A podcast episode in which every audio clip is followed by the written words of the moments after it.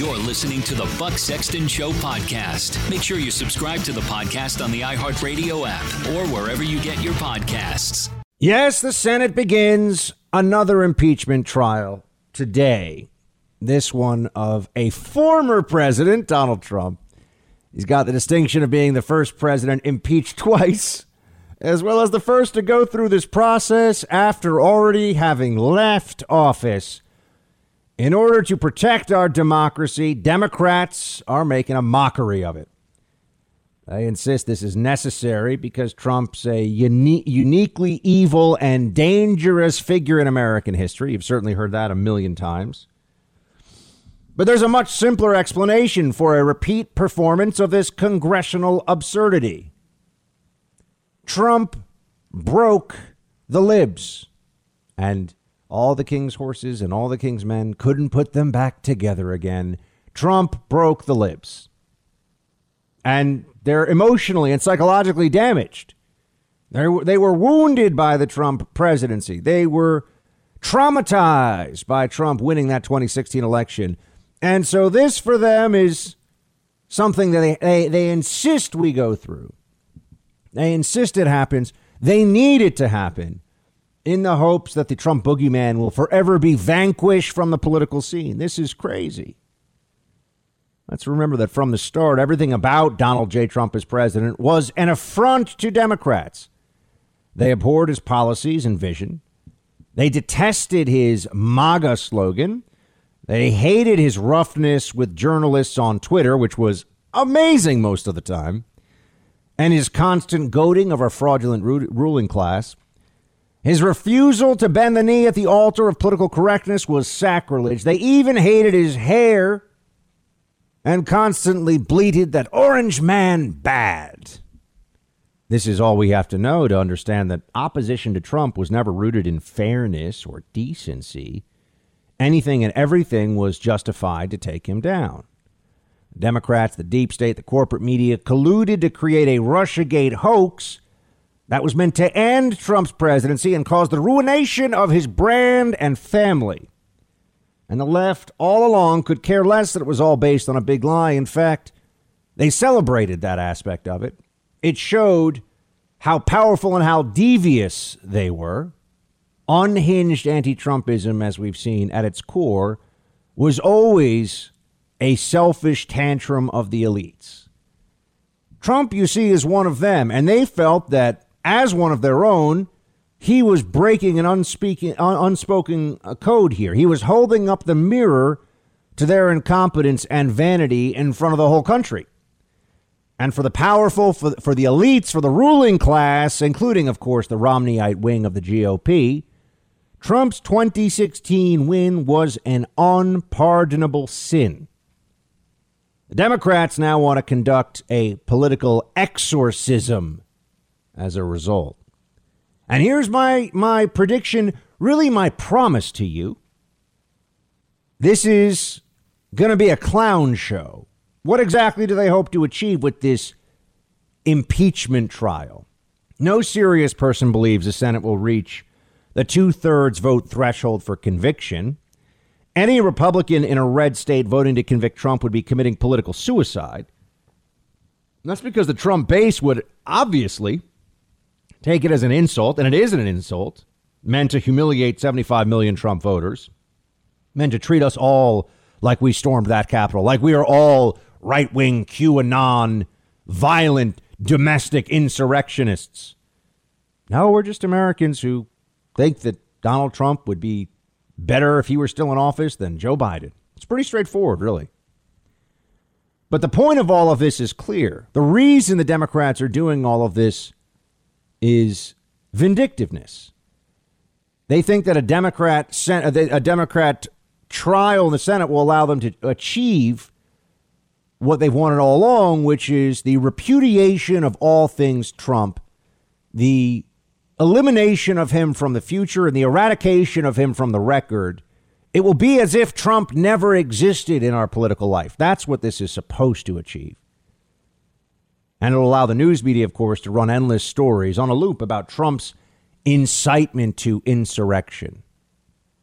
This is ultimately about that narrative creation and the destruction of the Trump brand. I still believe that the unintended consequences of this are going to come back and bite the Democrats hard.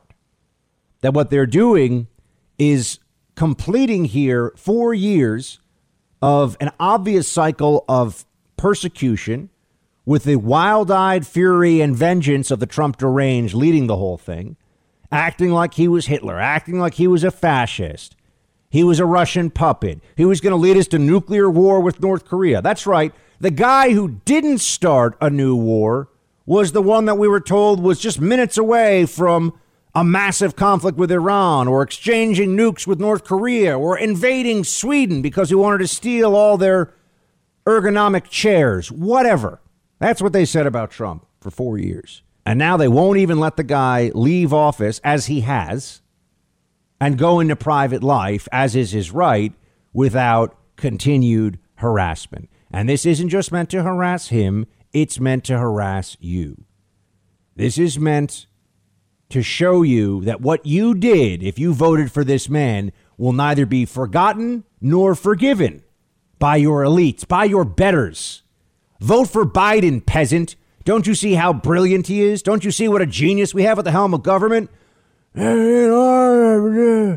been doing the things and the stuff, and uh, yeah. Oh, yeah, that guy.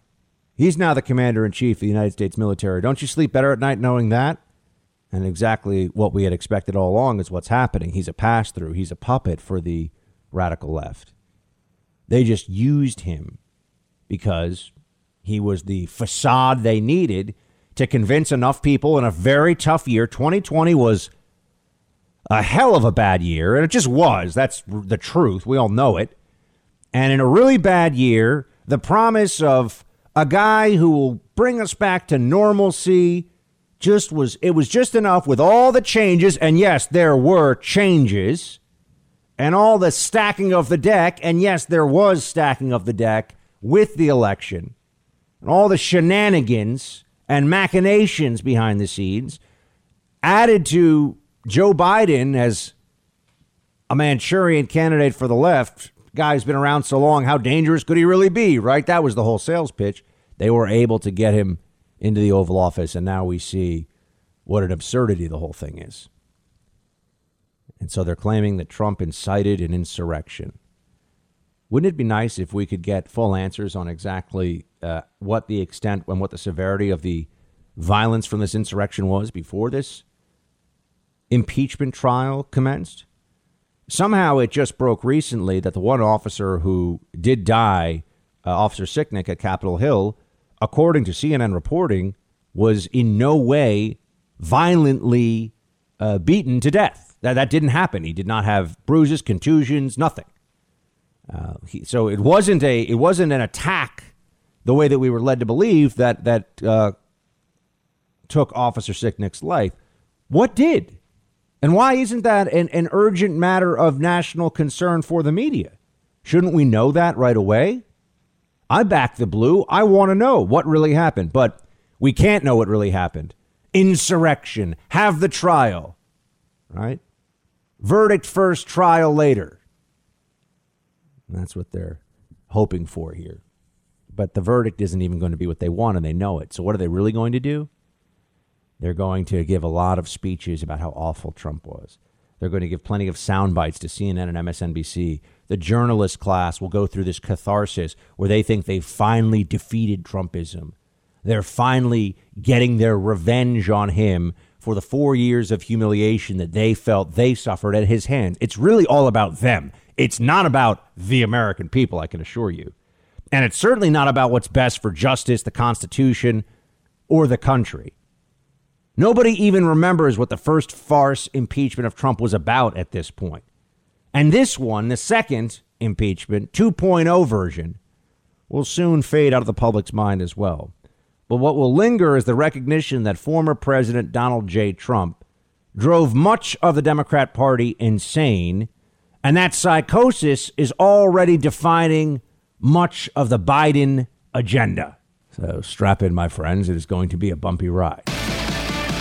This is the Buck Sexton Show podcast. Follow Buck on Facebook, Instagram, and Twitter. Once again, they, they picked the dumbest of all impeachment articles. I mean, you got Kamala Harris with Amy Coney Barrett. Remember that mother of seven, and she's telling the whole world that Judge Barrett's coming after your health care and coming after your reproductive rights and coming after your voting rights. I mean, if you're dumb enough to believe that, that's going to incite you too. So what the president's lawyers are going to do is play those clips and say, you know what? If you're going to start penalizing hot political rhetoric, let's do it for both sides. This is a very important point in all of this, and it's in some ways the most troubling legacy of what has happened with the transition of power to the Biden administration. Uh, they have embraced now double standards in the policing of speech that are meant to politically crush the other side. If we say fight for your rights, it's insurrection, it's violence. If they say uh, Trump didn't really win the election, he uh, he's an agent of Russia. Vladimir Putin has compromat on him, and oh, any moment now, you know, he's going to hand the, the country over to the Kremlin. That's just you know analysis and and editorializing, or just straight news. I mean, they'll lie even more about it. This disparity is something that they are entirely embracing because they think they have the power now to do it. This is not a side effect. This is the intent. The Democrats want to be able to use the most inflammatory rhetoric possible. They want political violence to be excused and minimized on their side, as we see from BLM and Antifa constantly. And then on the other side, they want the perception to be that if you are a conservative, if you're a Republican, if you're a Trump supporter, and you say anything that borrows from the common usage martial rhetoric of politics, you're a bad person. You've incited violence. Sorry, you're responsible for that Capitol Hill insurrection, even after the fact. You were contributing to it, even if you weren't there and didn't say anything and didn't know about it. You were a contributor, even though it happened before you said the thing you said. Doesn't matter. Go back and, and read just a few chapters in the in the early stages, the the the sewage system of the uh, of the Soviet Union was was one way that Solzhenitsyn would refer to this, and uh, it's it's amazing when you see how the arguments the arguments that would be raised by the system were it didn't matter. It didn't matter. Um, it was all meant to just take care of dissent. It didn't make any difference whatsoever if you had a, a fair point. It didn't make any difference if you uh, were, you know, you, you were meant to be flushed away. Be quiet. We're in power. Shut up. Your arguments don't matter. What side of the political aisle is doing that right now? Who is really doing that? Just getting rid of uh, of of the arguments of the other side without even engaging. Is that on the right or is that on the left? We know that it's certainly not on the right. We, we don't own the social media platforms, the corporate news media, Hollywood, academia. We, we don't have control of these things. No corporation bends the knee and begs forgiveness for offending right wingers. No major company says, "Oh, I'm so sorry that you know Christian conservatives feel like they've been affronted in some way by one of our policies." No, quite the opposite. So who really has the power right now? Who's really calling the shots? That then brings me to this impeachment this week. Even when they're in power, it's not enough to wield it. They have to destroy the other side because he, here's something that you got to know. The single greatest asset that Republicans have um, is that the incompetence, absurdity, fecklessness, and phoniness of the Democrats is going to be obvious for all to see. I mean, after six more months of, of, of bumbling, mumbling Biden and John Kerry's climate lectures, you know, maybe he should just call in from the yacht, you know, really just go all in, John Kerry. The midterms are going to start to look a whole lot more promising than they do right now. That's for sure. But it'll also be, this will be an opportunity. You'll see this for uh, Democrats to, to say the most absurd stuff you've ever heard about a president. And that's saying a lot given what they've already said about Trump. And Senator Hirono uh, is, is trying to say that there might be some surprise vote from the GOP. I, I certainly don't think she's right, but you never know until it happens.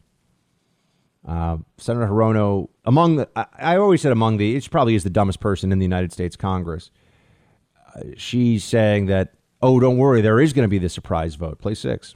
Well, what I understand is that most of my Republican colleagues will vote to not convict him and hiding behind this argument, uh, which is uh, not uh, uh, adhered to by most constitutional scholars, that that impeaching a president who has already left office is unconstitutional. That is not the case. So they'll hide behind that. Why, John? Because what is happening with my Republican colleagues, most of them, is uh, their extreme fear of Donald Trump and the Trump base.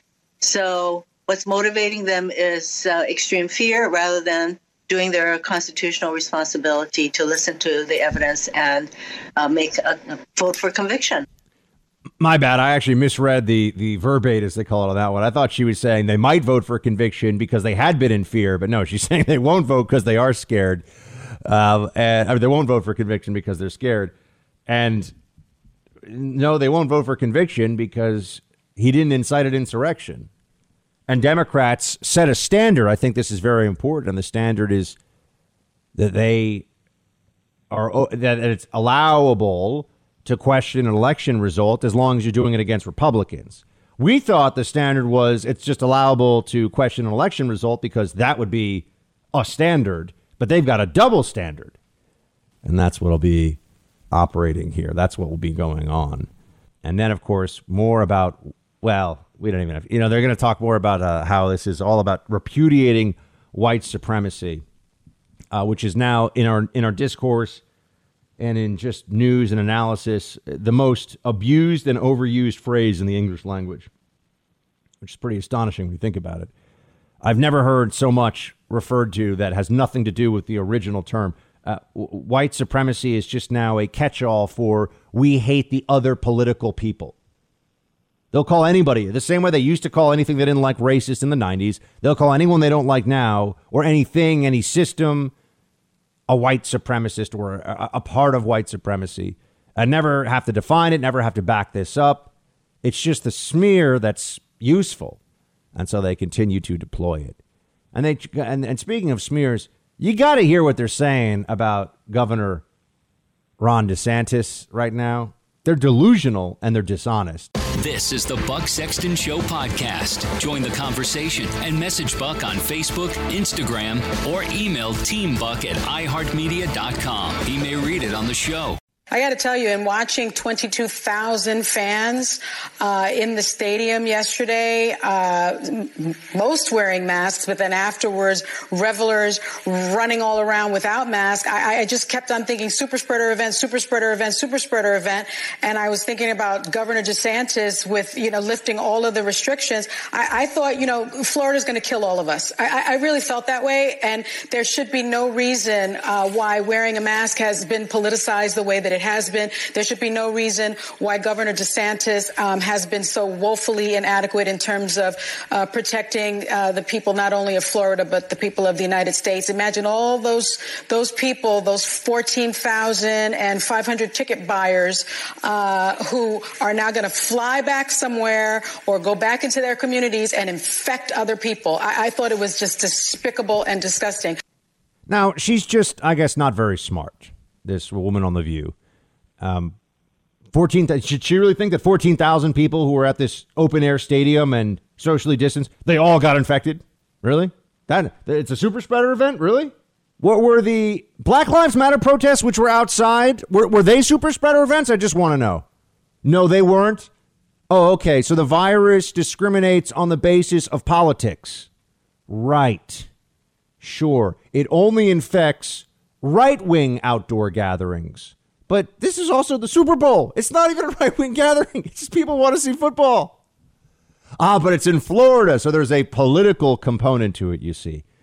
Uh, you are going to be, unfortunately, dragged through dishonesty that will truly blow your mind in the months ahead. The data speaks for itself. Ron DeSantis has the third, uh, sorry, the yeah, the third largest state in the country by population is in the middle of the pack nationwide for COVID mortality. That includes states like Wyoming, Vermont, Montana. You know, that, that includes states where there's far fewer people, no real cities to speak of, you know, large cities to speak of, sorry. And, you know, you're talking about Florida, which was open the whole time and limited the tyranny of the mask shamers and the, and the lockdown lunatics, limited their tyranny. And the response uh, you get from people now looking at the data is just lie about it. DeSantis is the bad guy in all of this. They, they have to tell, they have to convince people that because unless they get them all bleeding it like the sheep they are, if they actually look at the data, they look at the numbers, you'd have to say, okay, DeSantis did not shut his state down, and yet had a better a better COVID result in every possible way you can gauge it than uh, than California, than New York, than New Jersey, then I, I mean I, I don't want to speak out of turn and guess at a number of other states, but I'm sure it's better than Michigan, better than Illinois, and they're acting like he's the bad guy. You'll, you'll see this. This is going to be very clear because you know what terrifies them. Think about this: Trump's down. His whole family's now down in Florida. Florida has become the new Texas in a lot of ways. Sorry, Texas, I love you, but you know your governor's not been so great. Governor Abbott, not so great. Austin, little too Looney Tunes. Austin, with the policies. I know we got our KLBJ folks there, but uh, Austin, I'm told, is like San Francisco plopped down in the middle of Texas right now uh, although really good food, so that's nice. And here's what's going on with the way the Democrats are viewing all this. If DeSantis is able to get that Trump apparatus behind him, with being a very effective governor, with having a record to show through a true crisis that he was he was smarter and braver and just better at this than other people in positions of authority and power, he will be a formidable candidate if he were to choose to run, and especially if the Trumps decided to get behind him.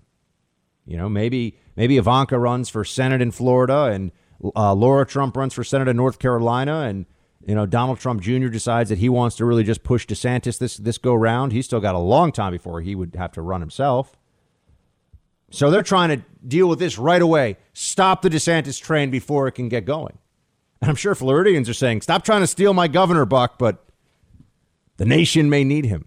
The nation may need him. Uh, think about that. A an America First agenda filtered through the the uh, judgment and and uh, aptitude for governance of Ron DeSantis. Uh, that, that could really be something. I mean, look, I don't want to get too early in this and celebrating before we all, but we're we're seeing the COVID numbers making it very clear who's done what. But, you know, they're going to lie about him. And this is why I, I, want to establish this now for all of you. They're going to be lying to you about DeSantis. Play uh, four. Obviously, Florida remains uh, a hot spot.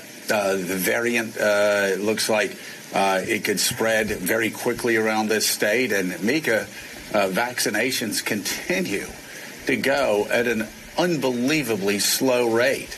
Yeah, no, the, the vaccine process is, is painfully slow. I mean, there are people who are in categories who, you know, are definitely apply for it right now.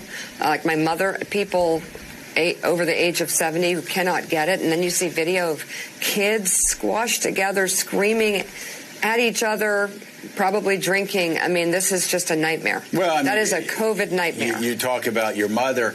There's somebody who's 89 who has Parkinson's. And she can't get the vaccine. She hasn't been able to get a vaccine. uh, and we know a lot of people uh, who are in their mid to late 70s, 80s, who have underlying conditions in Florida, can't get their vaccines either. Seriously? I, how hard has this been? I know that uh, Ron DeSantis uh, has been uh, stumbling around over the past year or so and has had some real problems, uh, especially as it's pertained to vaccines. But I don't think anybody would have expected him to foul it up as badly as he has. Now, let me just give you numbers so you understand how much these idiots on Morning Joe are lying to you. They're lying to you. You hear this, oh, yeah, it's so bad. You know, DeSantis done such a bad job.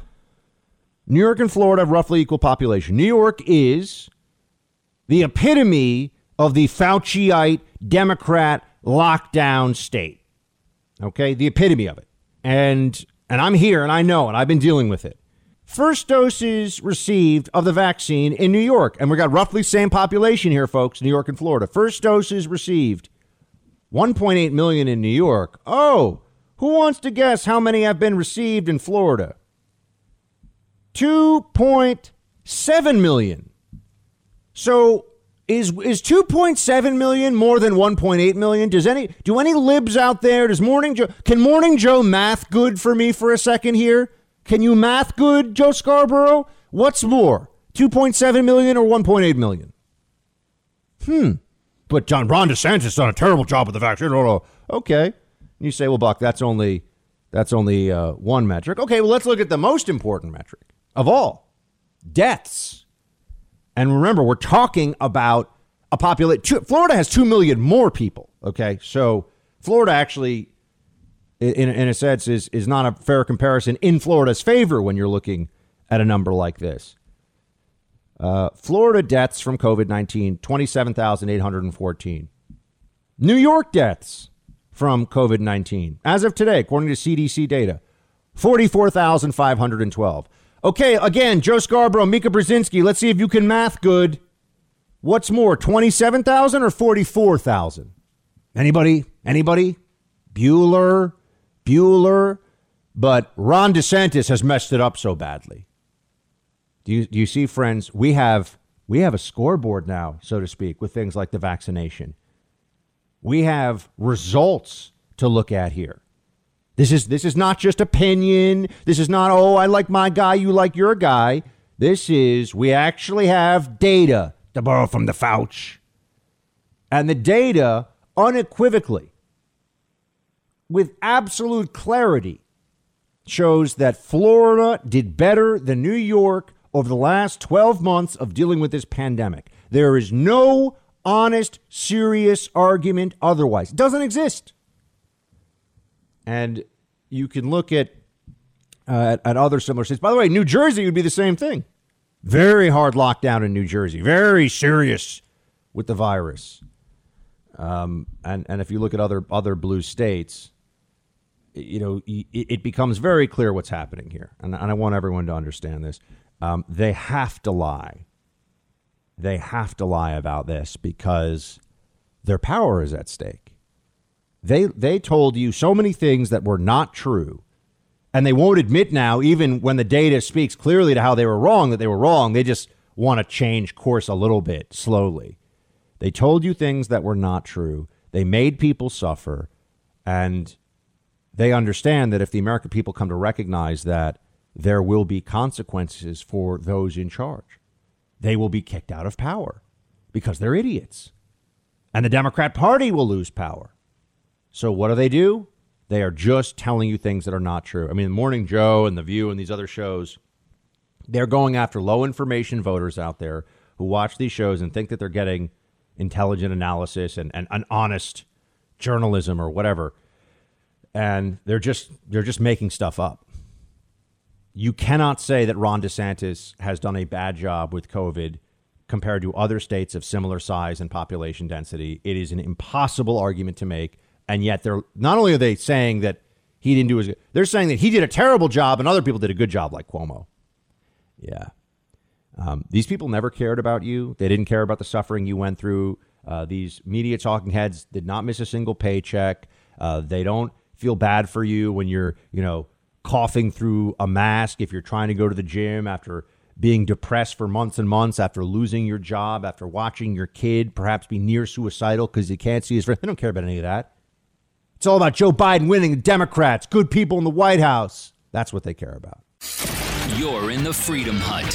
Thanks for listening to the Buck Sexton Show podcast. Get the latest from Buck at bucksexton.com. What should we be expecting this week as the second impeachment trial of Donald Trump happens after he's left office? We're joined now by our friend Danielle D'Souza Gill. She is a commentator and author of a book, The Choice The Abortion Divide in America. Danielle, great to see you. Thanks so much for having me. So, what are your expectations for what we're going to be going through with this post presidency impeachment trial, which is fun to say, but not going to be fun to watch? Yeah, my expectation is that President former President Trump will obviously be acquitted. They won't have the votes, but the left is clearly doing this as a show trial. They know that um, not only is this unconstitutional because he's not the president, but they also won't have the votes. So they're clearly doing this really just as a way to continue slandering him. Many, you know, media people on the left know that in order to keep their high ratings, they have to keep talking about Trump and and continue um, kind of keeping him on the stage as someone to go against, even though um, Biden Biden is president. And do you think that the GOP is going to actually be surprised by any of the votes that may be cast in favor of in favor of conviction here. We've had 45 of 50 GOP senators who have said, you know what? Um, we don't even think this is constitutional, but that leaves a handful that may in fact cast their votes. So you could have the first ever, uh, the first ever failed uh, conviction here, but one that would have on the Senate side bipartisan support for a president's removal and and uh, and barring from office. Yeah, I don't think it'll be too surprising. I mean, we know that Mitt Romney, for example, is going to vote for him to be impeached because he hates Trump and so on. So I think there'll there'll be those few, but the majority of the Republican Party supports Trump and also views this as unconstitutional. Um, and even even so, Trump is not to blame for inciting the riot. He clearly tweeted about people being peaceful and asked people to be peaceful. And then Twitter removed his tweet saying that. So clearly, they don't actually care about the facts of, of what happened. And many people in the GOP are saying, well, this is going to kind of keep us from uniting and moving forward. But I don't think that that's the best argument. I think the best argument is that this is clearly unconstitutional, one, because he's, he's not the president. And number two, he is not guilty of what you say. Speaking of Danielle D'Souza Gill, she's the author of The Choice, The Abortion Divide in America. And Danielle, we've already seen some troubling stuff from the Biden administration when it comes to the issue of life and, and being pro life. What's going on so far, and what are some of the concerns you have about where this Biden presidency? You know, he's all about his Catholic faith, they tell us. He's all about being Grandpa Joe, they say. But then what we've seen so far is a lot of very left wing stuff on on immigration, on energy, but also on the abortion issue. Absolutely. Biden, Harris, Psaki, they love to hide behind the fact that Biden uh, claims to be Catholic, yet he has, uh, through the Mexico City, Mexico City policy, um, made America so that we are funding abortions abroad. So not only will we be will we be funding them here, but in other countries. And I think what this shows is that America actually has some of the most radical abortion policies in the world. Many other countries have more traditional values than we do. They have more restrictions on abortion, and yet we are exporting these very radical views to other countries around the world by putting putting our um, our taxpayer dollars into that. So I think it's very disturbing, and many people um, who are Republicans before this said that, hey, you know, Biden isn't, you know, this this moderate that you think he is. He actually is very radical on all these things. And now that he's he's president, he's proved to be that radical. He's um, included Bernie Sanders, Elizabeth Warren, all these people um, in leadership positions. You know, if we move if we go beyond the abortion issue, so clearly Biden is operating in a place where he's he's trying to bring in a lot of the radical side of the Democratic Party while still trying to act like he's moderate, so he can kind of have the best of both worlds or something. But um, meanwhile, a lot of us are seeing through that, and this kind of "I'm a Catholic" argument really is just totally hollow. Yeah, I have been saying for a while that as a Catholic, he actually has a responsibility. If he was a serious, they say he's devout. Amy Coney Barrett is radical, but uh, on her Catholicism, but but Joe Joe Biden is devout.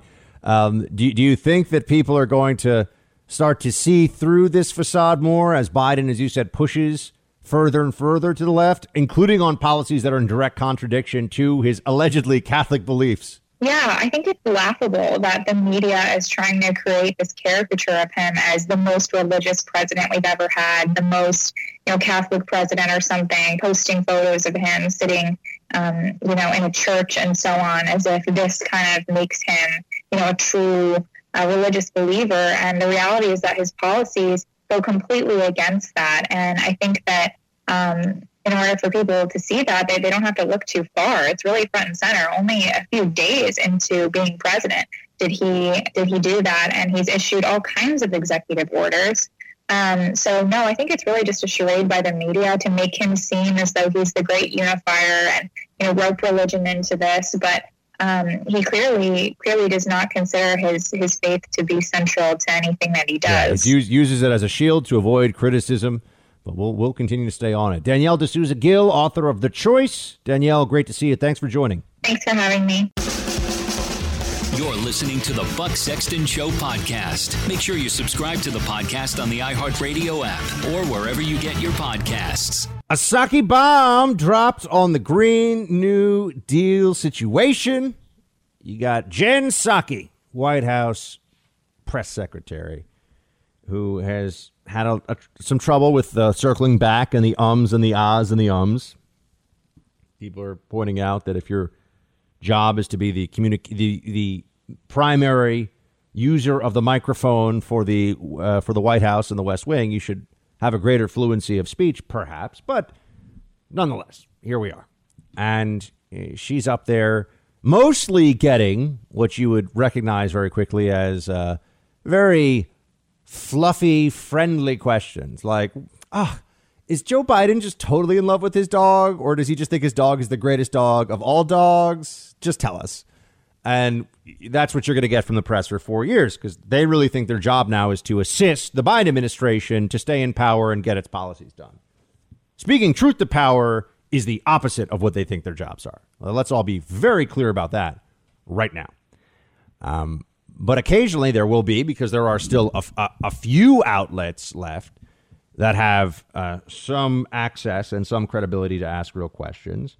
And an example of that would certainly be Fox News and Peter Doocy, the new uh, White House correspondent for Fox News. And he got a lot of a lot of pushback from other journalists for asking this question.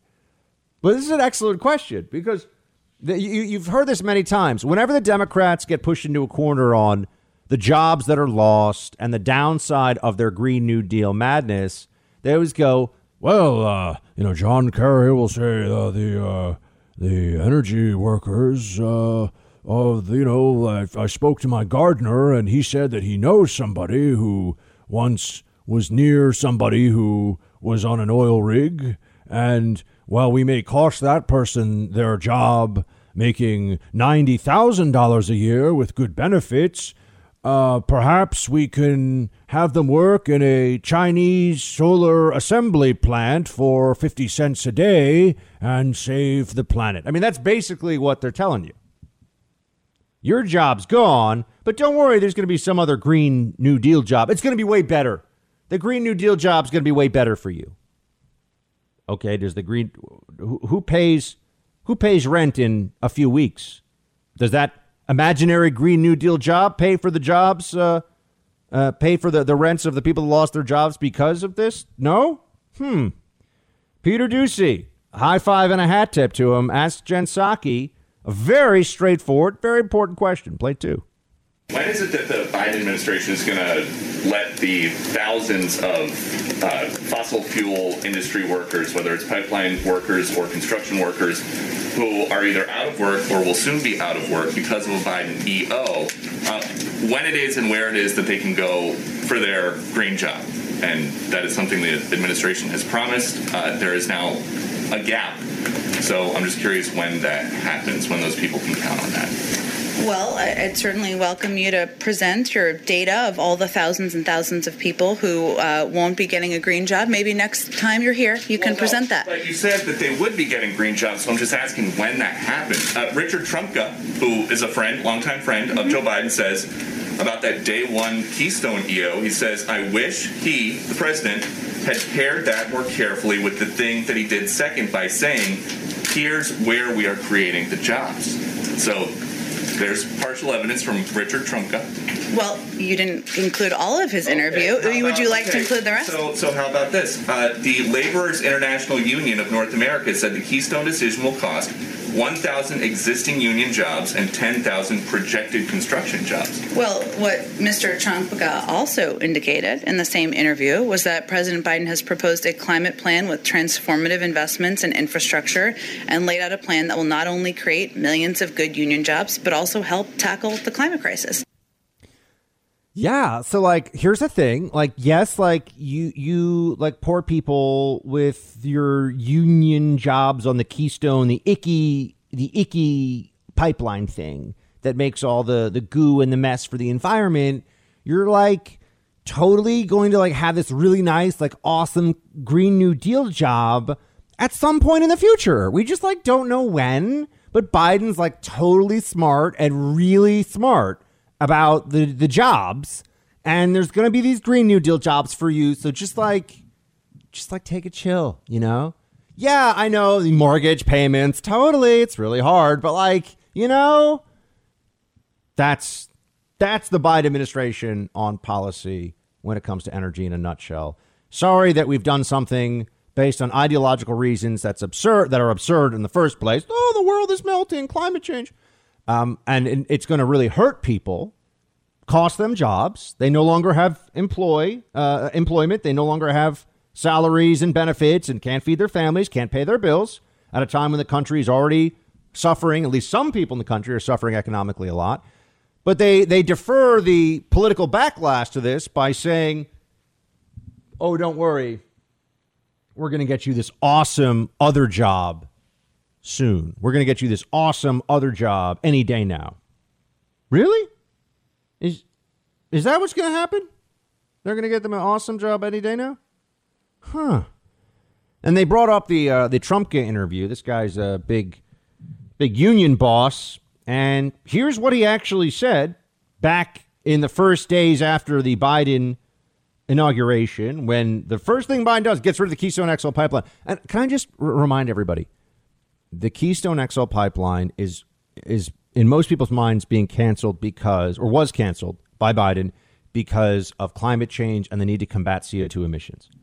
Every analysis of the Keystone XL pipeline done by independent uh, agencies, by by scientists, by everyone who's looked at it, including the State Department under the Obama administration, said that canceling the Keystone XL pipeline would result in greater overall CO2 emissions. The oil still comes out of the ground, it still gets burned for use in fossil fuels, but now it will be even more costly and more CO2 intensive to transport the oil. But they convinced a lot of ignorant people, a lot of, yeah, I just like want all the trees to breathe the fresh air and like not have the CO2, but wait, don't trees take in CO2? I get so confused. Uh, and they, they, they wanted to make those people, the environmentalists left, feel like they got a win, and this was an easy win, so shut, shut it down. This is just pure emotion and ideology. Shut it down. Now, with that established, here is Richard Trumka explaining exactly what this means. Well, what happens to the thousands of jobs? Play eight. I wish he hadn't done that on the first day because the Laborers International was right. It did and will cost us jobs in the process. If I wish he had paired that more carefully uh, with uh, the the thing that he did second by saying, "Here's where we're creating jobs. We can do mine reclamation, we can fix leaks, and we can fix seeps, and create hundreds of thousands of jobs in doing all of that stuff." You think Biden realizes that that was a mistake? That announcement? I, I think so. Yes. so that's the interview. I'm I'm just saying. You know, there's Richard Trumka, big union guy, who's like, uh, they can promise a lot of things. I mean, I just want to know if I if I walked into your office, your your place of work, your place of business, wherever that was, and I said, "Hey, I'm from the Biden administration. We're going to fire you today, but we're like totally going to give you this awesome green job at some point in the future. We don't know where, we don't know what your salary will be, and we don't know when, but you're like totes going to have this awesome Green New Deal job, so just don't worry about it. How would you feel? Would, would you feel like that's a that's a fair a fair trade-off?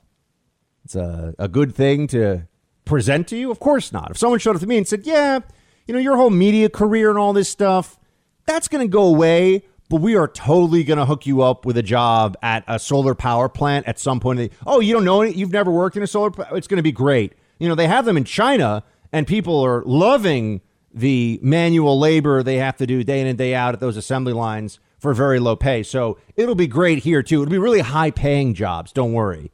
Oh, you have no skills in that area? Well, you'll develop some. You know, maybe learn to code or something. I don't know. Just shut up. We're saving the planet.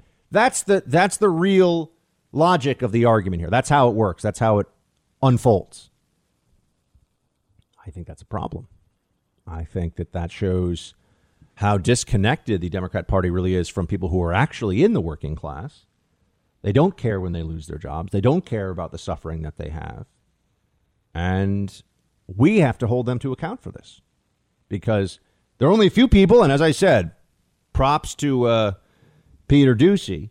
There are only few people that even have the access and the willingness to ask real questions of the government. The answer to the question, what happens to people who lose their jobs because of the climate change mania of Biden and the Democrats, is they don't have green jobs to give them. That's the real answer. You lose your job, and maybe one day we'll get you some other job. And in the meantime, tough for you, union workers. That's what the Democrat Party is actually saying without saying it. Gotta save the planet. Sorry. Yeah, we have like all the great green jobs, though, and they're like so green. And like, you're just gonna love them. Mm, I don't think Psaki Bomb's winning over a lot of union guys with that one. You're in the Freedom Hut. Thanks for listening to the Buck Sexton Show podcast. Get the latest from Buck at bucksexton.com. That if we can get 70 to 85% of our population vaccinated and get to what we would hope would be to a degree of herd immunity, which really is an umbrella or a, or a veil of protection against the community, where the level of virus is so low, it's not a threat at all, then at that point you could start thinking in terms of not having to have uniform wearing of masks. But we're certainly not near there yet. When do I think that would occur? You know, it's very difficult to predict, Brett, but if everything falls into the right place and we get this under control, it is conceivable that you might be able to pull back a bit on some of the public health measures as we get into the late fall of this year. Late fall, aka the winter, aka Mask up another year, plebs. Get ready for it. We're, we're going to mark this one down. You, you think I'm, I'm going to get vaccinated or people around me are going to get vaccinated and everything's going to be fine, right? Then I can go, nope. You'll say, well, hold on a second. If, if we really get down to, you know, 50 COVID deaths a month, 100 COVID deaths a month in this country, we're to, we're not all going to have to wear masks then, right? Oh, no, yes, you are. You will mask up until they say you can take that thing off. That's that's the rule. You see, it's until they say so. They won't even give you a number. They won't even give you a real percentage. Um, Fauci here says seventy to eighty-five percent. Well, okay, well, which is it? That's a that's a pretty. When you're talking about 330 million people, that's a pretty big gap in there. So do we have to have 70 percent? or and how are we going to gauge that herd immunity? See, they tell you it's about the data, but then you start looking at it, you say, well, what data? And how are you getting it? And how are you analyzing it? What are you really saying? They don't care. It's about control, see? It's about uh, they get to tell you what to do, they get to fail repeatedly. And if you have any problem with this, well, you're the problem. If you have any questions about this, that's on you don't you see? You say, well, hold hold on a second. What's with that? Why can't why can't they explain these things? Well, that's because you're going to be wearing a mask right now under the under the Fauciite regime. You will be wearing a mask. Men, and if you say, "Oh, Buck, my state is not that," get on a plane, you're going to be wearing a mask. Get on a you know mass transit, you're going to be wearing a mask. A lot of you know stores and uh, places and in some ways, it'll be even more tense when you go into your local grocery store. You don't have to wear a mask, but you go into you know you go into Costco and you're not allowed in without a mask. And you're like, wait, wait a second, what is this? We're, how we're really stopping virus now by some places and other. Well, we've been doing that all along, of course, right? This whole thing has just been a mess. People have not been honest about the realities of this. The people in charge are just delusional. But you're going to be masking up for another year, at, at really at a minimum, I think. Another year. And I'm not even sure it'll stop then because there'll be some COVID next winter. So, yeah, th- this is now the new normal. You got to mask up, you know, for Notice we've never gone through this before in human history. We've gone uh, we've gone with full scale masking for this duration of time, this many people. It's never happened before. Suddenly, suddenly the mask has been discovered as the great defeater of pandemics. But did it defeat this pandemic? Did it even noticeably slow the pandemic anywhere you can point to? Well, you ask these questions and they yell at you because they're wrong, but they don't want to admit that because they're so much believing in the science. I'm not even going to play it for you today. There's another video of a guy. There's a woman, elderly woman, and, and her daughter who's probably in her 40s or 50s.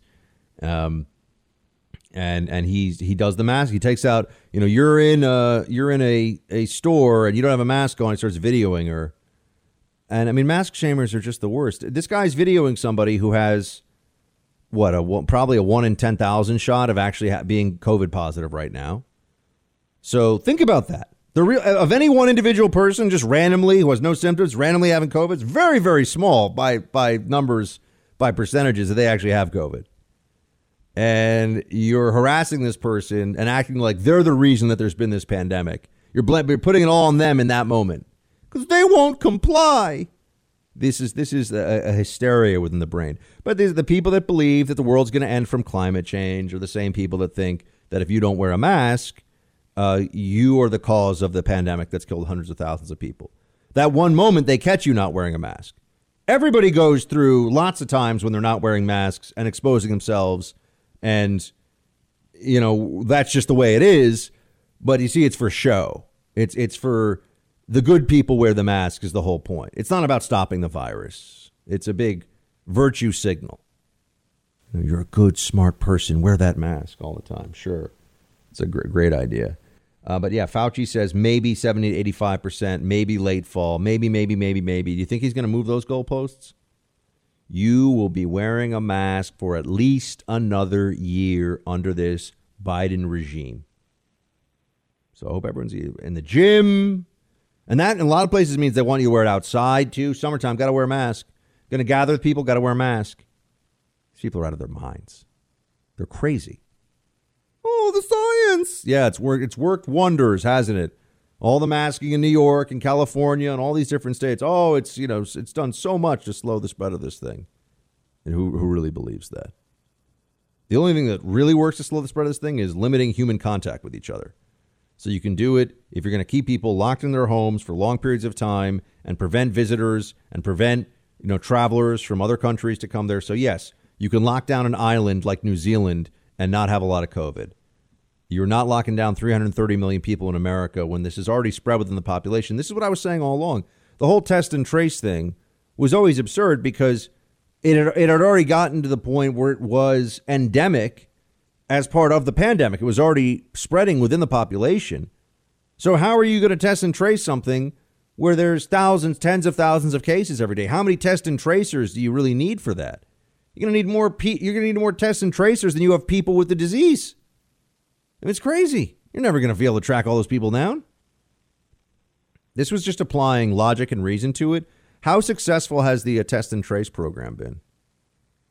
How successful has that been? I just I'm just wondering. You know how you were told by the experts that that was really important. You know you're told by the experts that that was necessary for getting the pandemic under control. Really, how that how that work out for us?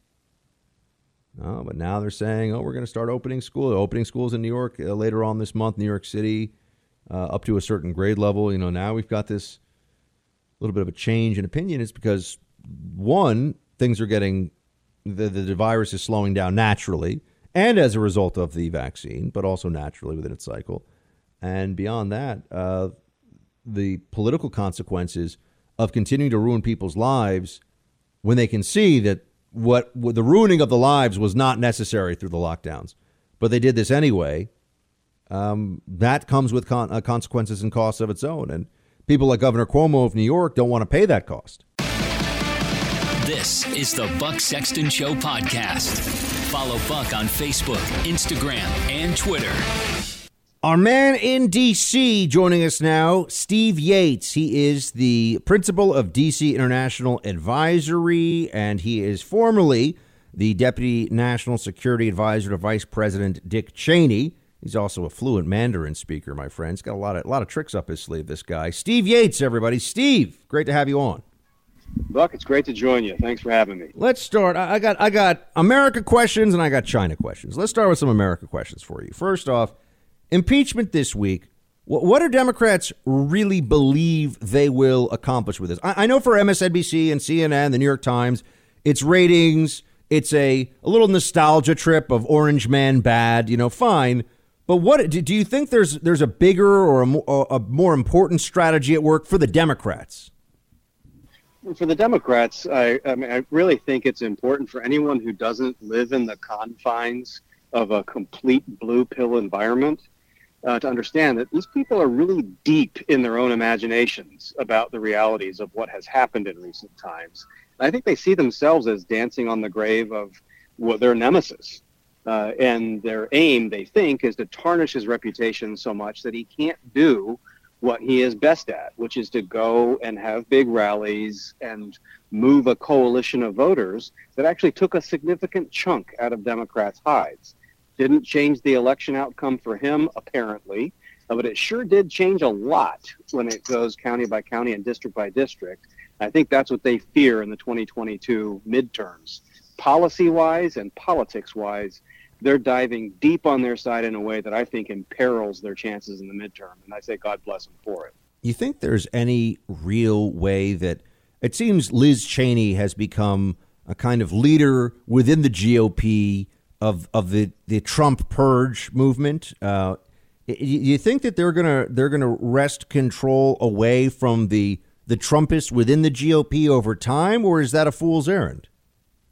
I, I really don't think that they'll succeed in trying to do that. Uh, as you know, I have a significant part of my life that is friendly and loyal to the Cheney family. Uh, I don't understand or support the politics of the idea that that that any of this impeachment process was legitimate. Uh, I mean, when you have the president on video, in his own words, telling people to peaceably go about their business, pretty hard to say how that uh, rises to the level of what was described, whether it's by Representative Cheney or anyone else, as impeachable or some grave sin against our country. Uh, and to try to remove a civilian from public office is uh, about as nonsensical as it gets. So it's all about tarring the brand. Uh, I don't think it, the brand is tarred among Republicans. A huge percentage of Republicans identify with the Trump agenda, identify in many, many ways with the man because they recognize that what he said was true. They're not coming for him alone, they're coming for all of us. And when he was in office, he was taking the flack on our behalf. And I think there's a lot of people who see the reality in that statement now. And uh, Stephen, I also, and we're speaking of Stephen Yates. He was Deputy National Security Advisor to Vice President Cheney in the Bush administration, and he's the principal of DC International Advisory. Uh, I, think it's important for everybody to know because we've we've had this four years of of Orange Man bad, or some would say Orange Man worse than Hitler. You know, all this this kind of crazy, the Trump deranged stuff that's been out there. I've I've never seen so much. Well, I should say it's been a long time since I've seen so much hatred heaped on a politician. A big part of this, though, was that the anti Trump voices in the corporate media and the Democrat Party were pretending that, well, other Republicans were much more genteel and we could get along with better. I seem to recall uh, during the Bush Cheney era when I was in the CIA that people wanted in the media Dick Cheney to be tried at the Hague for being a war criminal. Can, can, you just give us a little bit of a, a little bit of a taste of how okay, Orange Man bad, but Trump, I mean, uh, but uh, Bush and Cheney were also worse than Hitler and should spend the rest of their life in prison too, according to the corporate media and the Democrat Party.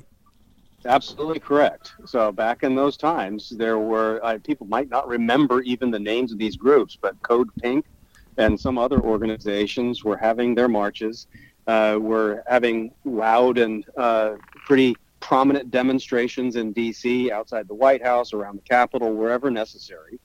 Uh, and uh, they were making all kinds of accusations, blood for oil, all kinds of stuff uh, that related to Iraq, that related to the war on terror, uh, all of that stuff. Uh, but what, wasn't Dick Cheney? Wasn't Dick Bush Cheney secretly, Stephen? Wasn't Dick Cheney secretly um, like drinking the blood of children while he was watching his Halliburton stock skyrocket for starting the war? I mean, there was really crazy stuff out there in pretty mainstream outlets about how he was Darth oh, Vader. Right. At, I mean, right? This was the this was the way it was. Well, the, that was actually his happiest moment when the meme of him as Darth Vader started to circulate. He actually thought that was kind of cool that a guy that was somewhat nerdy and wonky through most of his career had gone full cultural mainstream and being in a an iconic meme like that Darth Vader thing. So he thought that was kind of funny. But the, the war criminal stuff, the profiteering off of things. I mean, here's a guy who was a Secretary of Defense, loved and honored our troops everywhere we possibly went. Sort of like Donald Trump had done during his tenure as president. There's these leaders that revere the men and women who keep us safe uh, and so the idea that they get accused of profiteering or seeking advantage really sort of hurt them at a personal level. That was the only area really where it kind of got through the tough exterior, I think. Uh, that and when they went after his family, when his ire would really come up. But yeah, the, the left really threw the whole kit and caboodle at him. And when I say the left, I mean Democrats in Congress. Uh, for, and for anyone who's wondering, I, I just I bring this up, Stephen, because the return to normalcy that we were supposed to be promised in a Biden administration. Yeah, no there's no such. I mean, it's just it's a purge of Republicans. You're evil. You're racist. You're awful. You know, you need to be deplatformed and fired and canceled. And it's not like Trump is gone and now everyone's going to start being nice to conservatives. No. Well, I mean, you know, Nixon was of course impeached when he resigned. Uh, was about to be impeached and resigned uh, after Bush. Uh, there was sort of a cleansing because of a new Democrat wave was coming until the Republican Revolution balanced things out a bit on the Hill. After Bush, there was a pretty heavy purge of things during the Obama years. Uh, and I remember uh, traveling the world and occasionally would get shouted down by an outspoken liberal uh, because of my association with the Bush White House. Even though I didn't work on the Iraq War, I somehow was identified as someone who needed to defend everything that was possibly done. Uh, and uh, so, yeah, the return to normal means uh, the world according to the left, and that only they are allowed to occupy the expensive, uh, privileged positions of D.C., New York, and elsewhere. Yeah, Steve, for what it's worth, by the time I got to the Iraq office at the CIA, uh, the country had already devolved into insurgency and mayhem, and there were, you know, videotaping people's executions with chainsaws in broad daylight. But occasionally in D.C., somebody would sort of find out what I, you know, where where I was or what I worked on, it, and I was the, you know, I had started the Iraq War. I was like, I'm pretty sure you that's, like, you know, it had been going on for about uh, three, four years by the time I showed up. But you're still responsible for the whole thing anyway. I blame Buck everything. Yeah, I mean, it, it was all my fault. All those memos I wrote. But but Steve, I, I also want to want to shift gears. We're speaking to Steve Yates, uh, principal of DC International Advisory, and he's down in DC, so it makes sense for the name. Um, what, what you're what you're seeing right now with the U.S. China relationship, I'm trying to tell everybody this is the primary foreign policy challenge, not just of this administration, but of the next 20 years. And I know there's all this focus on climate change. I just feel like China's got to be loving this because dialing back Trump's straight talk about China in and of itself is going to give Xi Jinping more room for maneuver. And and my I keep telling everybody this. I almost have an investment based thesis here that China is just going to be eating America's lunch for the next four years. What do you see happening so far? Well, I think that, that analysis is sad but true. Uh, that uh, that people have gotten so deep in the personalization of American politics in their own echo chamber on social media that they they have basically missed one of the most important strategic shifts in American policy, and that was under Trump dealing with China. Uh, and I, I, think that there's some important politics of that in that the American people, when told the truth, are 100% on the side of where President Trump was going on things economically and strategically with regard to China. And some members of the Trump team, like Secretary Pompeo, I think was an historic transformational Secretary of State and talking about that the Communist Party of China is not just a problem for the Chinese people or for us out in the region, but in the United States with Confucius Institutes embedding into academic, financial, political institutions. uh, this is a, a strategic challenge of a magnitude that Americans haven't experienced. I would argue it's a bigger challenge than the Soviet threat was in the Cold War because they have more money, they are more deeply embedded into our culture and society, and most of America's been asleep at the switch while the goose is being getting cooked. How nervous are you about some really uh, destabilizing moves from China with regard to Taiwan? Well, very concerned, but I'm actually more concerned about destabilizing moves that China could take in economic, technological, and other areas that would have immediate impact on the United States. I mean, they can have pretty significant impact on markets and, uh, and strategic industries because of bad policies to date. Uh, the move against Taiwan, uh, they have always had the means to have some shock and awe, but they've lacked the means to actually be able to occupy and control Taiwan. Uh, so I, I'm very concerned for the sake of friends that operate there. I'm very concerned about our tech sector. Uh, that there's a lot of things made in Taiwan that are in our smartphones and communi- uh, our communicating devices, which now include vehicles and airplanes and everything else. Uh, that that is the fruit of Taiwan manufacturing and Taiwan technology. We literally can't afford for China to take over Taiwan without having a massive impact on America's way, way of life. And that's just something I think a broader America has been uh, sort of brought, brought to sleep a bit about. And uh, I would be afraid of China waking us up to that reality. What is, and just one more thing from you, Stephen, um, what is for you the primary error that you worry or you believe the Biden administration will commit uh, in in the months ahead when it comes to China? I mean, what what if you could get them to, to one? What is the one thing they're going to do that you would want to say to them? Don't do that thing, Biden team. Well, in some ways, they've already done it. Uh, the sort of going back to the World Health Organization and international organizations generally in undoing every Trump executive order. Uh, that they've already, in a way, enabled the Chinese to insulate themselves from culpability on what I see as the greatest national security, public health, and economic attack on our country in the history of the republic. Uh, and that's the, the, the virus that came out of China, undeniably out of China. Uh, and so they've already, I think, gone in the wrong direction on that. Beyond that, uh, I think that they have to keep uh, the coalition of like minded nations moving toward a clean version of 5G technology, one that does not involve Chinese uh, corporations or technology like Huawei. Uh, and that because there's just so much of our business and personal way of life that's vested, we have to move forward with allies and partners on clean technologies, not in a green sense, but on a non Chinese Communist Party sense. Stephen Yates of DC International Advisory. He's the principal. Stephen, always great to have you, my friend. We'll talk soon. My pleasure. Thank you, Buck. Take care. This is the Buck Sexton Show podcast. Join the conversation and message Buck on Facebook, Instagram, or email teambuck at iheartmedia.com. He may read it on the show. So the question is is this still the party of Donald Trump, and does Marjorie Taylor Greene still hold a solid place in that party? Chris, we're the party of Abraham Lincoln. We're the party of Ronald Reagan. Uh, we have to really take a hard look at who we are and what we stand for, what we believe in. Uh, I think it, when you look at both uh, his actions leading up to what happened on January 6th, uh, the fact that he uh, was impeached in a bipartisan fashion, uh, the fact that that he lost the presidency, the fact that we lost the Senate, we have to be in a position where we can say we stand for principles, we stand for ideals.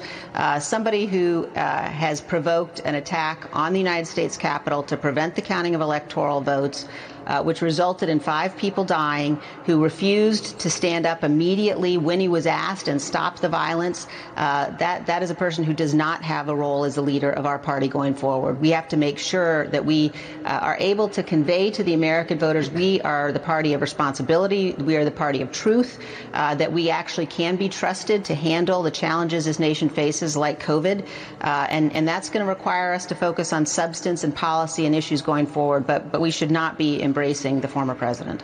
I just think she's wrong. Uh, she's entitled to her opinion. I just think she's wrong on, on a whole lot here.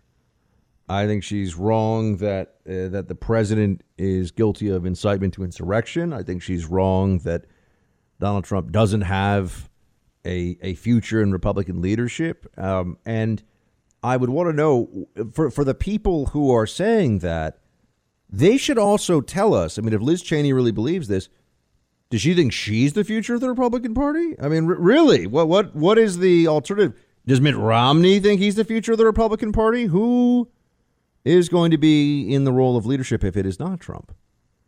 Because then can't we make a better decision? R- right now, they're saying let's get rid of Trump as leader of the GOP, de facto leader still of the GOP.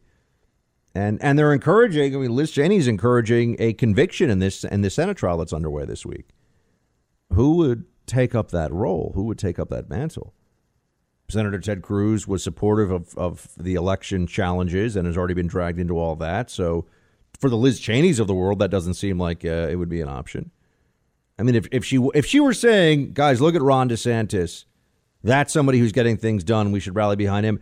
I, it's not even about who she would tell us is the future of the GOP, but I, I just think that it's interesting that these people that want to push Trump aside, you never hear from what Ben Sasse is that really Ben Sasse cares about one thing. Ben Sasse. I mean, this is a guy who is oh, he's reliably in position to stab the GOP in the back the, the moment it's convenient for him. So, who is in the leadership role then? Do they have any names? Do the newly uh, ascendant never Trumpers have anybody they want to put forward? I'm just wondering. This is the Buck Sexton Show podcast. Follow Buck on Facebook, Instagram, and Twitter. I've called for a complete cancellation of student debt. Uh, we are now asking for up to $50,000 because we know he has the executive authority to do it with an executive action. Um, the the state that I represent uh, has about 750,000 uh, student debt borrowers. Uh, the average student debt is more than 35,000. Uh, we know that uh, 10,000 is not going to make uh, a dent. Uh, we want people to have the ab- ability to not worry about making their student debt loan payments in a time during a pandemic where they are severely struggling to put food on the table and keep roof over their heads. That's right. You better get ready to pick up the tab, America, for your lib CNN watching neighbors' uh, degree in feminist literature of the 18th century from, you know, Sarah Lawrence College or something. You better get ready to pick up that tab. Those of you that didn't go to college or that chose not to go to grad school because you didn't want to run up debts, those of you who've already paid off your college debt after many years of saving and making responsible choices, too bad Democrats have people to buy off. I, I just wonder so, could I enroll? Uh, could I take out loans um, knowing that this is going to happen? Could I take out loans like tomorrow and and say that I'm going to get a master's at NYU or something here in New York? and then just have it wiped away? Because that sounds like a, I mean, that sounds like a great deal. You know, do some correspondence classes and have it all picked up uh, courtesy of Uncle Sam, or at least get get fifty thousand dollars of it picked up. You know what? What's the cutoff going to be? If you just made your final student loan payment after you know fifteen years last week, do they give you that money back? Oh no, you're you're a chump. You just did the right thing and and paid your debts and were responsible. So too bad for you, I suppose. But Democrats want to wave this away. And I'm sorry, I, I know that they don't like to hear this, but I mean, what, what about credit card debt? People buying food, people buying groceries, gas. That debt is non dischargeable. Oh, in part because of people like Joe Biden, that even in bankruptcy, very hard to get rid of credit card debt, you know. Uh, not impossible. Student loan debt is, is effectively impossible to get rid of. Credit card debt's very hard to get rid of and uh, Joe Biden and, and other members of uh, Congress, you know, Joe Biden of Delaware, of course, which is just a state that exists so that companies can incorporate there, and the credit card companies top of the list um, to try to avoid, you know, taxes and regulations. Uh, the the issue here is going to be well, why why should this one class of debt be favored over so many others? What about people's mortgages? What about, you know, this is I understand the the appeal of it for people. I understand why they say, "Oh, this this sounds like a good idea." This is just redistribution of wealth. That's all it is. Just taking from people and giving it to other people because they like them or because they think they'll get something from helping them. But there's not some greater principle involved here. There's not some uh, great explanation for why this should happen. And it's also a reminder the fact that we're having this conversation during a Biden presidency, this was a big thing for Bernie Sanders and Elizabeth Warren. Right? I was warning all along that uh, you were going to have a left wing presidency that was just through the through the prism of Joe Biden, but that you were going to have a left wing presidency, and you're seeing how that's playing out right now. Oh, and another area where that's certainly going on is at the border, um, and this brings me back to uh, Steve Doocy. We talked about uh, earlier in the show. Steve Doocy asking Psaki Bomb uh, questions about where people can go to get their new green job, and the answer is, of course, they can't, they don't know, and they don't care. Shut up, peasant. We're saving the planet your job doesn't matter. But Doocy to Psaki on the border, speaking of left wing stuff going on right now, very interesting exchange. Play one. And on immigration, there's some new reporting that ICE uh, is going to get some new guidance to no longer focus on deporting illegal immigrants who've been convicted of DUI, simple assault, solicitation, drug based crimes, among other things. And I'm curious how that is in the interest of public safety. Well, uh, first, it's uh, guidelines that would be uh, put out by the Department of Homeland Security, and I'd certainly send you them. They have a confirmed secretary now, uh, but uh, the priority for the enforcement of immigration laws uh, will be on those who are posing a national security threat course, a public safety threat. And on recent arrivals, nobody is saying that DUIs or assault are acceptable behavior, and those arrested for such activity should be tried and sentenced as appropriate by local law enforcement. But we're talking about the prioritization of who is going to be deported from the country. Such dishonest garbage from the Biden people on this one. Prioritization is a fancy way of saying nullification of existing law. We're not going to send people back to their country who are here illegally, even if they have committed assault, DUI, drug based crimes. They get to stay. So now, if you're an illegal and you run afoul of the law with additional criminality and not like a parking ticket, like actual criminal behavior, you're not going to get deported. They say it's a prioritization thing. What they really mean by that is that effectively you're good to go and you get to stay. Oh, and there's another place where we're finding out the the border has issues right now. Remember, the, the, the Biden team invited this border crisis. I mean, I, I called for it. I actually did a on the First TV, which you should all be uh, watching and checking out. By the way, it's a free app, the First TV. My shows before Bill O'Reilly. Um, on the First TV, though, you can see I did a special on the immigration crisis. I did that around Christmas time because I knew what was going to happen. I knew what the border was going to turn into.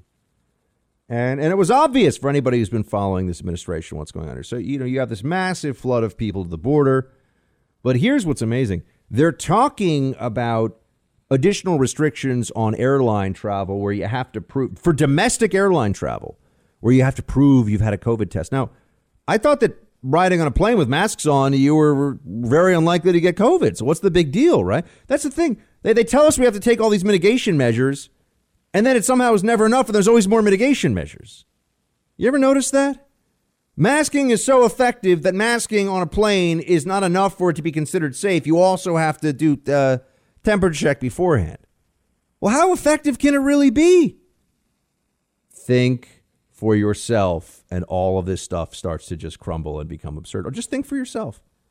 The, don't listen to the people shouting at you. Listen to the experts. Think for yourself, and you will achieve so much more clarity on this because they've shown you their hand many times. They've shown you that what they're saying is not true. All you have to do is open your eyes, and you see it. With so many of these things, oh, it really is uh, a very, very frustrating, very frustrating situation. Um, but oh, and, and then they're going to slow everything down for airline travel for people now. Maybe that hasn't happened yet. That might happen with the COVID testing. And just imagine what that's like. You arrive at the airport, it's always so stressful. Got to get there, got to go through security, all this craziness. And now they're going to say, you know, COVID papers, sir. You say, what? You know, I got to show you my COVID papers? You know, and so what does that even mean? If you get tested three days before you get on the plane, you're good? Does it have to be the day of? Because if it's three days before, guess what? You could be infected the day after you get the test. And it's all so absurd, isn't it?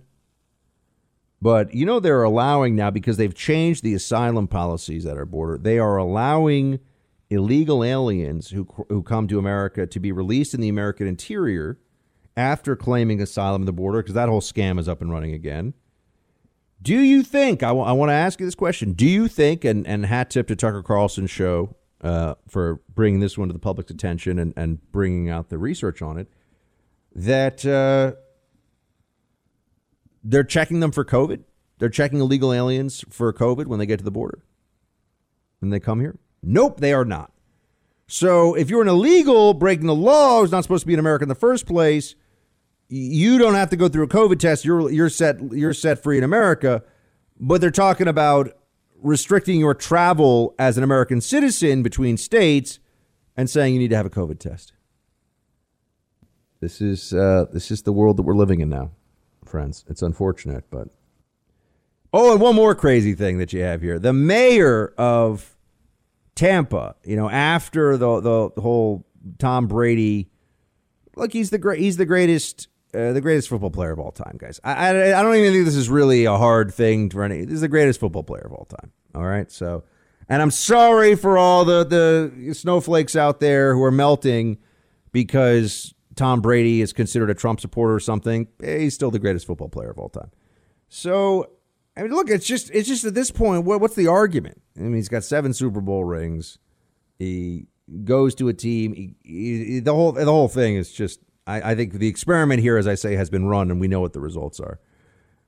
Uh, but the the mayor of Tampa gave some really uh, really chilling speech the day after the Super Bowl, where she said that they were going to have police track people down. They were going to have police find those who were partying without masks on and now there's a photo that's emerged of her at the Super Bowl. Guess what? Doesn't have a mask on. Sitting there in the stands, doesn't have a mask on. Mask shaming is just what vain, petty, virtue signaling morons do to each other. And it's a shame that this has become so mainstreamed in our culture. It's a shame that people really think that they're better than other people because in one in, in one instance, in one moment, they have a cloth covering over their mouth. When we all realize, right, the chance you, you listening to this right now, 99% of you listening to this right now who have to put on a mask in the next 24 hours are entirely healthy and are just being annoyed and and going through an inconvenience for no good reason. You are actually healthy. You are you have no virus to spread. 99%, probably 99.9% of you. But that's not enough. That's not enough because maybe 1% of the people listening to this have COVID. Everybody has to be masked up all the time, except they're not masked up all the time, as we know. This is crazy. You're in the Freedom Hut. Thanks for listening to the Buck Sexton Show podcast. Get the latest from Buck at bucksexton.com. What's the biggest way that transportation has been permanently changed by the pandemic? It's too soon to know for sure, but I think it's safe to say that our old patterns of life, uh, the nine to five, Monday through Friday commuting patterns, are not going to be exactly the same. Yeah, and so how might that change what your stuff does? Uh, you know, we think trains, planes, and automobiles, but uh, uh, what about bikes, scooters, wheelchairs for that matter? Those are things you plan to pay more attention to. Absolutely, yeah. Look, roads aren't only for vehicles. We got to make sure that, that pedestrians and individuals, and bicyclists and businesses can all coexist on the same roadway. No, this is not good. Not good. And and let me say here, I have a bias. All right, I have a bias, and I know that was. Uh, Mayor Pete Buttigieg, now Secretary of Transportation Buttigieg, who is is talking about his role as now. Does he have any experience really in transportation? No. But does that matter to anybody in charge? No. All right, but look, he's a he's a smart guy. I'm this this is a reality based show. This is not reality TV. It's reality radio. This is a reality based show, and and so I recognize that Mayor Pete's smart. He's he's a capable guy. He's an intelligent fellow, and and he's I'm sure he'll be fine in a sense in the role of transportation secretary. I mean, it's you know it's not something that keeps people up at night. But even that may become an opportunity for micromanaging, social engineering, and wokeness in different ways. So you got to keep an eye on it. Um, here's here's my bias, and I, and I share this with you in the spirit of all of you listening to this. I love all of you, and I respect all of you, and and your choices for recreation and transportation on your own. That said, in New York City, I can only speak to New York City because that's the place I know the best. People on bicycles for getting to work purposes. Not I'm not talking about delivery people and people that are doing it for a living that way. People that choose to ride bicycles in the bike lane, which were all built here by Mayor Bloomberg. Uh, they are generally um, militant and kind of crazy. I, I'm just it's just the truth, and I don't I don't want anyone to get mad at me. I, I'm uh, if you live out in the burbs somewhere and you enjoy bike riding, that's fine. Bike riding for recreation, totally cool. I'm all about it. Mountain biking, that's great. I'm not, you know, I want to be very clear about what I'm saying. But if you spend time on the streets of New York City, I can just tell you that the people that are wearing a suit and going to their office in Midtown and riding a bicycle to do it are generally a little crazy. And they are very left wing and they think they're saving the planet by riding their little bike. And if you get in the the other, there's this constant war underway between the cars and the bikes because the, the bike lane people think that no one's ever going to like open a car door and get out anywhere in a crowded city. And and the bike lane people all so so they'll they'll constantly run into people who are trying to get out. And I know you'd say you you have to look, but you're talking about a very dense environment where people are, you know, cars are flying around all not flying, but you know what I mean. They're moving around all over the place. They're double parked cars. Very hard to have clear view. And the bicyclists, they slip right between cars and they can hit your door really easily. And then they act like lunatics about it. Uh, so there's that. But even beyond that, they, I have never had a, a, oh my gosh, I almost got hit by that car experience in New York City. Really? I've had I almost got killed by bicyclists probably 20 times. Cuz they they will go 25 or 30 miles an hour. The speed limit in New York City, I think producer Mark, what is it? 20 miles an hour? For cars or bikes? Cars. 25. 25. Okay. So the bicyclists will go 25 or 30 miles an hour, but the thing about bicyclists going the speed limit for cars is that they don't have brakes the same way that a car does and they will run right into you. They they have killed people this way, and they'll go down the one way street the wrong way. They'll run through red lights and not think about it. I'm just going to tell you, urban bicyclists are the modern day concrete terrorists. And it's it's just reality. And I know, you know, I, I don't know what to tell you. I don't know what it is. There's like a culture among like I'm not talking about delivery people really. It's not delivery people. It's bicyclist commuters. And it's not really the people on the weekends who are having fun, you know, just want to go tour the city even. It is I'm taking a bike to get to my office. Not not a, by the way, I'm not talking motorcycles, be very clear. All right, I don't need, you know, Team Buck, Hells Angels or whatever, whoever, you know, whatever bikers listen to the show. You know, that's all good. We're not we're not talking about your thing if you're on a, you know, motorized uh, bike cuz you don't see people on a motorcycle running a red light, going the wrong way at like top speed and thinking that that's totally normal and legit. Bicyclists, they'll go on the sidewalk. They'll go the wrong way at the street. They're, uh, okay, I've just, whew. and you know they they prevented the other things. They prevented those nerdy electric scooters from really being the the shareable electric scooters from being uh, deployed in New York City. I think that's a shame. Those electric scooters were were a lot of fun. Producer Mark, you know what I'm talking about? Those scooters yeah, I've they're seen very them all nerdy. over San Francisco, right? all over San Fran and LA. But it's interesting, people actually turned against them in places like Santa Monica. You'd find them vandalized and because they would find them all over the street and people didn't like the aesthetic of them, but they were, you know, green in the sense that they were all electric. And anyway. So Buttigieg wants to expand uh, you know, bicycles and walking on the street. Let's hope that doesn't happen. This is the Buck Sexton Show podcast. Join the conversation and message Buck on Facebook, Instagram, or email teambuck at iheartmedia.com. He may read it on the show. Ain't no party like a Team Buck party, because a Team Buck party don't stop. it's time Buck. for roll call. Team Buck party don't stop. It's the party.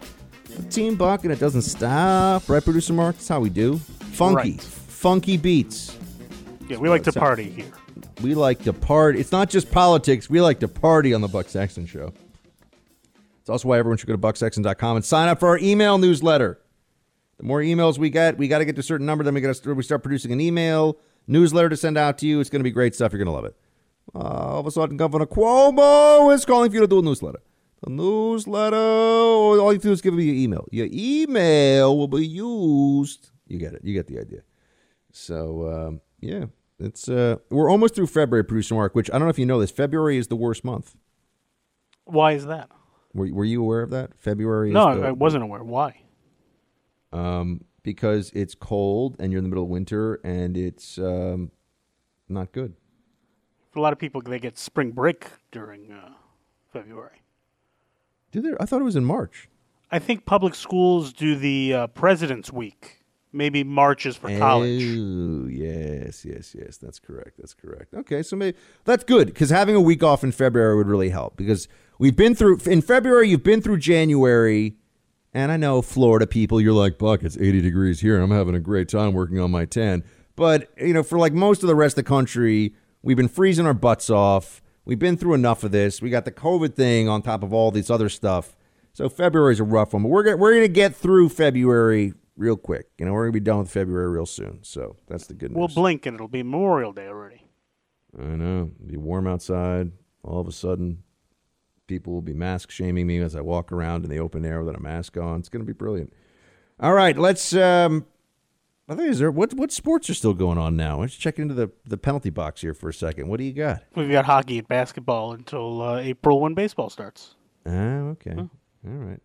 Are the uh, are the New York Knicks any good? Uh, they're improved. I think they might even be a playoff team this year. Oh, okay. But in the NBA, it's really only three or four teams that have a chance to win a championship, and the rest are just kind of kind of playing. Was that Los Angeles, Golden State, right? And anyone else? Well, no, uh, the Lake. Well, well, I don't know about the Golden State this year. The Lakers, the Nets are actually very good. They're one of the best teams in the league. Oh, interesting. I was unaware of that. Okay. All right, well, let's get to roll call here. And let's kick it off with Brian, who's first up. Shields High, Buck. Excellent show. Glad I found your show when I lived in Colorado. I moved to Texas in August of last year, and I'm trying to reach out to local and state reps and engage in a conversation with friends appropriately to open eyes. Seems to fall on deaf ears at times, but I'll be able to have a clear conscience if things get crazy. I pray for intelligence and reason to win the day, but I'll be able to stand before God and say that I tried all peaceful and legal means. The COVID fight is the great fight, and we are not winning yet. Keep up the excellent Wuhan virus coverage. My New Year's resolution was to be mask free. I will not cause a scene if asked to wear one, but I roll in without one if I can. Trying to do what I can for freedom. My immigrant father taught me to love this land and its values, and I do. Loved your Halloween Dracula special. Was that the last historical podcast? Uh, Brian, that was the last uh, Shields High History podcast. There are more in production. We have one already recorded, and uh, quite honestly, we're just uh, we're we're lining it up so that it actually will be a business for us. We're getting sponsors for those podcasts, um, and so that's what's uh, the delay right now. But uh, there will be more. The Siege of Malta is up next, and then we'll have the Battle of Lepanto, and uh, then maybe the siege of Vienna, and uh, then we're I'm probably going to do the crossing Hannibal crossing the Alps in the Second Punic War. I got a whole slate, a whole bunch of things that are in the mix. So uh, thank you, Brian, and uh, appreciate you writing in and sharing your thoughts. It was uh, it was great to have you, and and you're in uh, yeah you're in Texas now from Colorado. I, I hope you enjoy that move, and uh, it feels like feels like home. Russ Buck, I like you was horrified by the events that occurred on January 6th at Congress. Not because I thought these people posed any real threat, but because of what the left would twist this into. unfortunately, as of 2 5 2021, we were both right, and the left is clamping down like a vice. One of the tenets of conservatism is that political feuds are settled at the ballot box, not on the streets. We defeat our enemies on the field of ideas, not on the playground. So when that breaks down, the left has an open season on conservatives, and quite frankly, there is little defense. It does not matter how hypocritical this reasoning is. It does not matter that the left does everything to encourage violence against anything or everything, not openly, of course. Well, sometimes. We know how these things manifest. You've talked about the events many times on your show. None of that matters as long as 90% of the media operate as the Democrat, socialist, totalitarian propaganda machine. I do believe there is hope because of the already evident overreach of the illegitimate Biden regime. One can hope. E- well, Russ, I think you said a lot there. So I, I have my concerns too about the trajectory of this country. Um, I think that I, you know, you know that unlike there's some shows where everything is, oh, the economy's going to crash tomorrow. Oh, you know, the jihadists are going to win tomorrow. Oh, we're you know, there's everything is just rolling for one imminent end it all crisis to another. I, I don't do that here, but I, I do believe and and would defend this proposition vigorously uh, if challenged that that freedom in America is under greater threat right now than at any time in my 39 years of life. Freedom in America right now is in its most precarious position in my lifetime. I really believe that.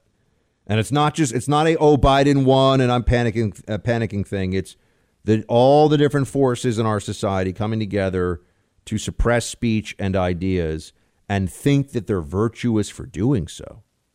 They really believe that what they're doing is responsible and good and helpful and don't see it as a huge uh, gateway to totalitarianism, which is, of course, is what it is. But they've they've they've abandoned this concept. They no longer think of free speech and free ideas as necessary for the functioning of our society the way that it should go. So that I view that as very, very, very troubling. Um, and by the way, I want you all to write in and you know for for roll call and tell me just you know things that you if there are certain guests you really love hearing from on this show that you've heard from before. Uh, people, I, I do like when people give me recommendations, but you know if you tell me Buck have Joe Rogan on your show, it's like yeah he's pretty busy. Uh, it's not easy to get certain people to, to to be a guest on another show. So just keep that in mind. If you're like Buck, get Trump back, sure I will at some point, but you know, that's that's not as easy as just picking up the phone and dialing. But any of our regulars you like to hear from, um, and and also just any if there's a particular segment where you feel like I really nail it, or you know, I want. I'm doing Facebook lives now more often, and uh, that'll just be a conversation with all of you too. So if you're not already following me on Facebook, please do go to facebook.com slash Buck Sexton. You'll see I'm, I'm going to be doing these lives where I just hear from you, talk to you, and because I want to I want to know where all of you are right now with what's happening in the country, what you're feeling about our politics, and I want to know it directly and and be able to reach out to you and and have a you know this this is a presentation, right? Radio, it's a conversation, but it's it's in a presentation format because I, am having to do the, the the speaking right now. But when I can in real time interact with you via Facebook, uh, that's a really fun way to have an exchange of ideas and and to get a better an even better sense of where you are all of you listening to this who, who want to join in on that so facebook.com slash buck sexton please give me a follow there if you're listening to this you haven't already followed me on facebook because uh, we are going to be doing more there and those who are saying buck but what about i'm waiting for Parler to come back i know facebook tyrant censor stuff my my approach to this is i use the tools that i have to reach you and spread the word while I have them. That's that's the it's my all of the above approach. You know, I'm I'm going for it on on uh, on Twitter, on Facebook, on Parler, on Instagram. I'm I'm on TikTok even. I know that Chinese are looking at all my data and stuff, but I'm using it. I'm using the platforms that exist. And remember, they shut down Parler, and they've even come after Rumble, I believe, a little bit. Um, I, I have to operate within the framework of the technology that exists and the platforms that exist right now. I am hoping to be a part in the future, and I'm already talking to people about this about creating a a platform that I will be able to control. Um, but that's a ways off. So for right now, I'm I'm taking that all the above approach, and that includes Facebook until they kick me off, which could happen at any time. Um, but I'm going to be doing lives there to reach out to all of you because I want us to have that higher level of connectivity. That I want it to be a conversation. I mean, I got people listening to the show from all over the country. You know, I mean, there's we're, we're talking we, we reach millions of people. I mean, I usually say hundreds of thousands to be, you know, kind of keep the number a little lower to be modest, but we reach millions of people in America with this show.